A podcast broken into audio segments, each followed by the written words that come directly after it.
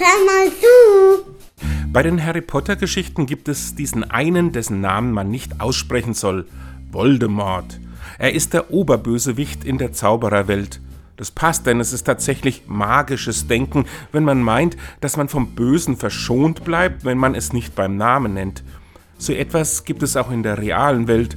Putin praktiziert das Konzept des Verschweigens gerade mit einem Krieg, den man in Russland nicht so nennen darf. Und für die meisten von uns gilt, dass wir beispielsweise über den Tod nicht so gerne sprechen. Aber nicht nur bei solchen Themen bleiben wir oft stumm.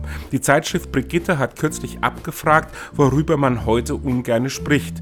Da führen Sex, psychische Probleme und Geld die Liste an.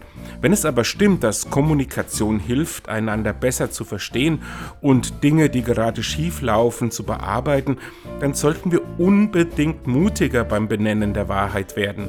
Harry Potter hat Voldemort nicht nur ausgesprochen, sondern am Ende auch besiegt. Und tschüss.